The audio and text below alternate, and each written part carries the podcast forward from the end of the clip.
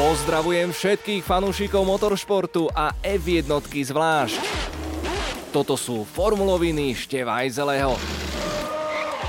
Výnimočné príbehy výnimočných osobností.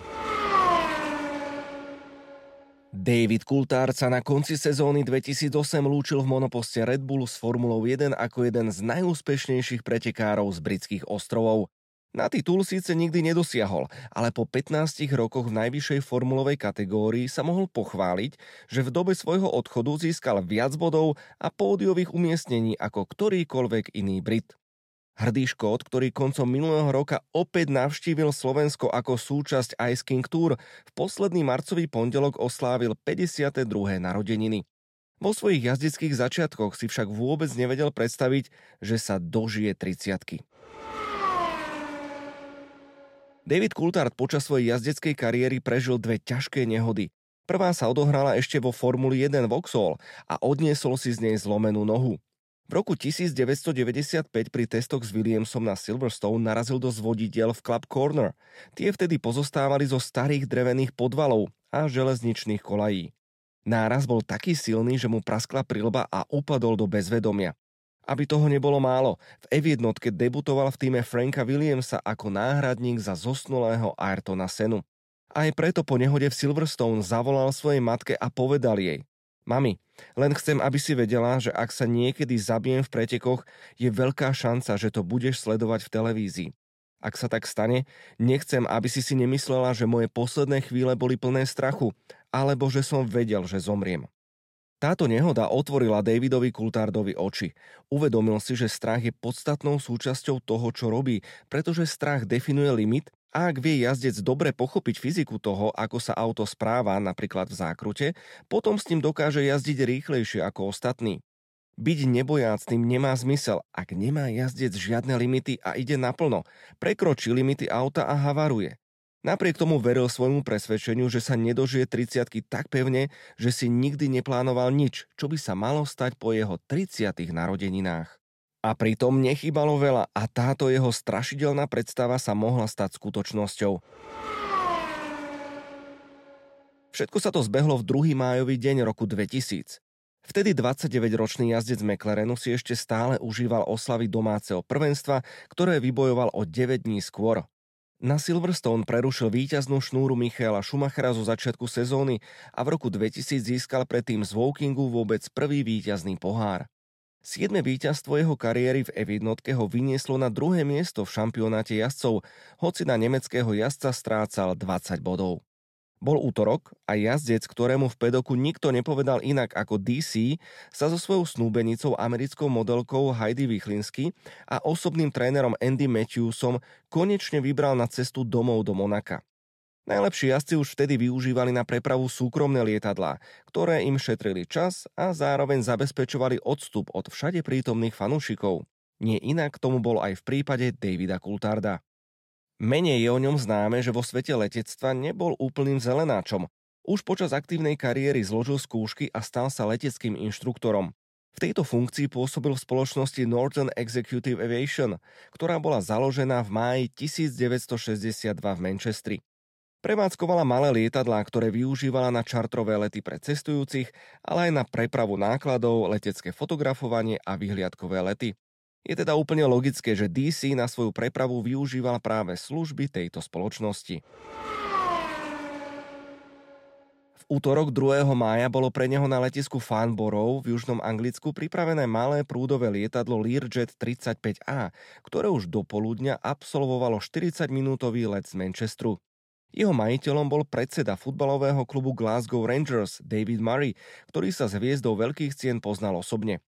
DC spolu s osobným trénerom, snúbenicou a jej psom nastúpili do lietadla, ktoré sa o 11.22 miestneho času odlepilo od pristávacej dráhy letiska a nabralo kurz smerom na francúzske letisko Nice. Hodinu po odlete sa ozval zvláštny hluk. Ako spomínal David Coulthard vo svojej autobiografii, v tej chvíli sa pozrel pred seba do kokpitu lietadla a videl tam blikať svetlo. Okamžite rozpoznal, že niečo nie je v poriadku. Hneď vedel, že musel zlyhať motor.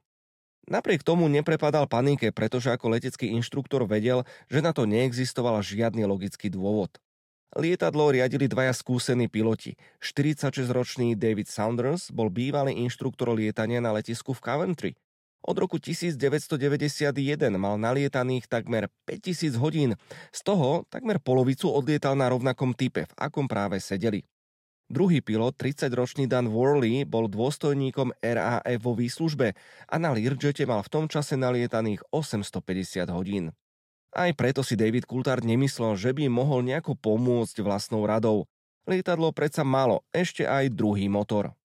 Posádka odstavila ľavý motor a začala klesať. Vysielačkou vyhlásili stav núdze a požiadali o pristátie na najbližšom letisku s pristávacou dráhou dlhšou ako 1600 metrov. Z riadiacej veže im navrhli letisko Lyon-Satola, ktoré sa nachádzalo asi 115 km od lietadla. Klesanie s jedným vypnutým motorom sa uskutočnilo pod radarovým vedením vo vysokej rýchlosti a s pomerne prudkým klesaním. Po 13 minútach od nahlásenia stavu núdze dostal let NEX-4B povolenie na pristátie. Lietadlo bolo vtedy stabilizované. Podľa radarových údajov sa nachádzalo vo výške 914 metrov a letelo rýchlosťou 431 km za hodinu. Posádka vysunula podvozok a pri konečnom priblížení nehlásila riadiacej veži žiadne problémy ani ďalšie poruchy. Avšak od tohto momentu sa problémy skutočne začali. Druhý pilot Dan Worley skonštatoval, že lietadlo je na približovacej dráhe trochu nízko a hneď na to požiadal kapitána, aby zvýšil ťah. Kapitán David Saunders už len stihol v čase 12.38 naznačiť, že stráca kontrolu nad lietadlom. Potom už všetko nasledovalo v rýchlom slede. Nad prahom dráhy sa Learjet prudko naklonil doľava, krídlom sa dotkol zeme, následkom čoho sa lietadlo preklopilo cez predný podvozok a prednou časťou vrazilo do zeme. Pri náraze praskli krídlové nádrže lietadla na pravej strane a začali horieť. Čo sa dialo priamo na palube, opísal škótsky jazdec vo svojej autobiografii. Druhý pilot nám oznámil, že núdzovo pristaneme na letisku v Lyone. Začali sme klesať a potom nasledovalo konečné priblíženie. Keď sme sa dostali na úroveň stromov, povedal som Andymu a Heidi, aby sa upokojili. Sme už len 15 metrov nad zemou, takže aj keď havarujeme, budeme v poriadku. Ako sa ukázalo, vyznelo to ako zlý vtip. V priebehu niekoľkých sekúnd od tých slov, ktoré mi vyšli z úst, sa lietadlo zarývalo do zeme a zastavilo sa ako rozbitý vrak. Mali sme čas pripraviť sa na pristátie a zaprieť sa. Nepamätám si vôbec žiadny hluk. Dokonca ani to, že by som pri samotnom náraze niečo videl. Heidi sa pokúšala otvoriť núdzové dvere nad krídlom vedľa nej. Videl som, že priamo za dverami horí oheň a tak som navrhol, aby sme všetci vyšli z prednej časti lietadla, ktoré malo na mieste chýbajúceho nosa dieru. Andy vyšiel prvý a ja som išiel za ním, aby som mohol pomôcť Heidi zísť dole. Andy mu som podal Haydinho psa Moodyho a on ho odhodil asi o 10 metrov ďalej na trávu ako rugbyovú loptičku. Heidi bola trochu hysterická a Andy sa k nej pridal tiež. Ja som sa ale v tom okamihu cítil celkom pokojne a takmer osamotene. Pamätám si, ako som sa cez plece pozeral na tlejúce trosky a zamyslel som sa. Hm, to bolo tesné. Ako sa teraz dostaneme domov? V takomto okamihu by asi každý utekal čo najďalej. DC sa ale vrátil na miesto havárie, aby sa pokúsil pomôcť dvom pilotom. Tam však zistil, že akákoľvek pomoc je už márna. Predná časť, ktorá absorbovala celú silu nárazu, bola úplne otrhnutá od trupu lietadla. A práve to zachránilo Davidovi Kultardovi a jeho spolucestujúcim život. Pilotná kabína vyzerala podľa jeho slov ako cestné auto po havári s úplne zdemolovanou kapotou. Až vtedy si uvedomil, čo sa stalo. Cítil som takú malú triašku. Uvedomil som si, že dnes som mohol zomrieť. Do minúty dorazili záchranné jednotky, ktoré prevzali kontrolu nad miestom havárie. Pod lietadlom sa skutočne našlo telo jedného z pilotov, ale zdravotníci mohli už len skonštatovať, že obaja piloti pri tragédii prišli o život. Trojicu cestujúcich naložili do sanitiek a o 13.30 ich previezli do nemocnice, odkiaľ škótsky jazdec zavolal svojmu manažérovi Ianovi Cunninghamovi, aby ho informoval o nehode. Riaditeľ letiska uviedol, že predná časť lietadla bola pri havári úplne zničená, zatiaľ čo zadná časť kabíny pre cestujúcich začala horieť už keď prúdové lietadlo pristávalo. Generálny riaditeľ k tomu dodal, že David Coulthard by mal poďakovať svojim šťastným hviezdam, že je nažive – od Dísim bolo pritom známe, že na preteky nosil množstvo talizmanov pre šťastie a aj samotné nastupovanie do monopostu bolo malým rituálom. Vždy to muselo byť z ľavej strany a najskôr pravou nohou. Záverečná správa z vyšetrovania konštatovala, že k nehode došlo k dôsledku straty smeru letu a následnej straty kontroly nakláňania, čo mohlo byť spôsobené zvýšením ťahu pravého motora. David Coulthard z pochopiteľných dôvodov v dňoch po hamárii neopisoval nehodu až do takých detailov. Vo vyhlásení zverejnenom prostredníctvom McLarenu uviedol.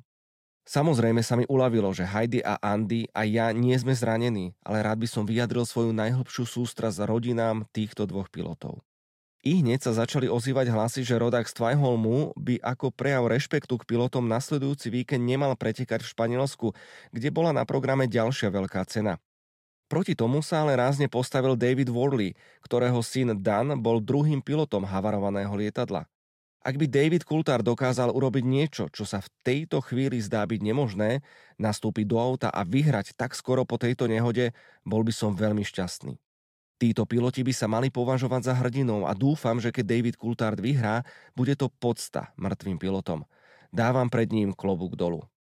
Po nemocničných vyšetreniach a konzultácii s profesorom Sinom Watkinsom dostal škótsky jazdec súhlas na účasť v pretekoch v Barcelone. O svojich pocitoch potom porozprával komentátorovi Martinovi Brandlovi. Na otázku, či vo voľných tréningoch nemal nejaké fyzické problémy, odpovedal, že má len niekoľko malých modrín, ale tie nemajú vplyv na riadenie monopostu. Samozrejme očakával, že v nedelu večer ho bude telo bolieť o niečo viac ako po bežnej veľkej cene, pretože víkend začínal v trochu horšom fyzickom stave. Nebola to však celkom pravda. Po pretekoch išiel DC na úplnú lekárskú prehliadku do londýnskej nemocnice Princess Grace, kde sa zistilo, ako veľmi svoje zranenia zľahčoval, s akou bolesťou sa musel v pretekárskom kokpite potýkať. Lekári zistili, že David mal pomliaždenú pravú hrudnú stenu a že 8., 9. a 10. rebro na pravej strane má prasknuté. Všetko ostatné je, ako sa zvykne hovoriť, už len história. DC sa kvalifikoval do pretekov na štvrtom mieste. Na štarte Mika Hekinen po kontakte s Ralfom Schumacherom v prvej zákrute ostal za jeho bratom Michaelom. Keď jazdec Ferrari v 24. kole zastavil v boxoch, mechanik Federico Ugo Cino zdvihol lízatko niečo skôr, ako bola odstránená tankovacia hadica. Dvaja mechanici sa ju pokúsili odstrániť, ale Schumacherovo pravé zadné koleso zasiahlo hlavného mechanika Nigela Stepneyho, ktorý sa o 7 rokov neskôr stal neslávne známym v afére Spygate. Neskôr po rengénovom vyšetrení v Paríži bolo zistené, že utrpel zlomeninu holenej kosti a mal natiahnuté šlachy na nohách. Napriek tomuto incidentu ostal Nemec vo vedení, o ktoré prišiel až po druhej zastávke v boxoch, keď sa náhradníkovi za zraneného Stepnyho Androvi Vakarínimu nedarilo správne nasadiť tankovaciu hadicu. David Coulthard, ktorý pri prvej zastávke v boxoch zaradil druhý prevodový stupeň na miesto prvého, následkom čoho sa prepadol na piatu pozíciu, sa vďaka Schumacherovým problémom dotiahol za červené Ferrari. Napokon po dvojkolovom súboji predbehol úrputne sa brániaceho sa Šumiho a veľkú cenu dokončil na druhom mieste. Svojho tímového kolegu už dohnať síce nedokázal, ale aj tak mohol na pódiu dôstojne vzdať hold dvom pilotom, ktorí nemali toľko šťastia ako on. Hoci sa Davidovi Kultárdovi na dráhe celkom darilo a v sezóne 2001 si vybojoval titul vicemajstra sveta, v osobnom živote to bolo presne naopak. Očarujúca blondínka Heidi Vichlinsky síce na jar 2001 naplánovala spoločnú svadbu na Bahamách, ale DC ju nikdy nepožiadal o ruku. Na nový rok Heidi povedal, že sa neplánuje zosobášiť skôr, kým sa neskončí nadchádzajúca sezóna. Svadba bola zaplatená a dohodnutá, ale pár mesiacov predtým som sa stiahol. Jednoducho som to nedokázal. Heidi bývala v mojom byte v Chelsea a ja som bol v hoteli Mayfair. Teoreticky išlo o rozchod na skúšku. Raz v noci som v hotelovom bare stretol dievča a dali sme si pár drinkov. Išli sme hore, vypili sme ďalšie drinky, dali sme si spoločný perličkový kúpel a ona na druhý deň predala celý príbeh novinárom prezradil DC, ktorý si inak svoje súkromie prísne strážil a dával si pozor, aby nedostal nálepku Playboya. Bol to logický koniec ich vzťahu s Heidi. Po ňom nasledoval ešte štvoročný románik s brazilskou modelkou Simone Abdelnour, no a v roku 2005 sa rodák zo Škótska spoznal s Karen Minerovou, belgickou komentátorkou Formuly 1, s ktorou sa vzali v roku 2013 a majú spolu syna Daytona. Ďalšie zaujímavé informácie a príbehy nájdete na redbull.sk.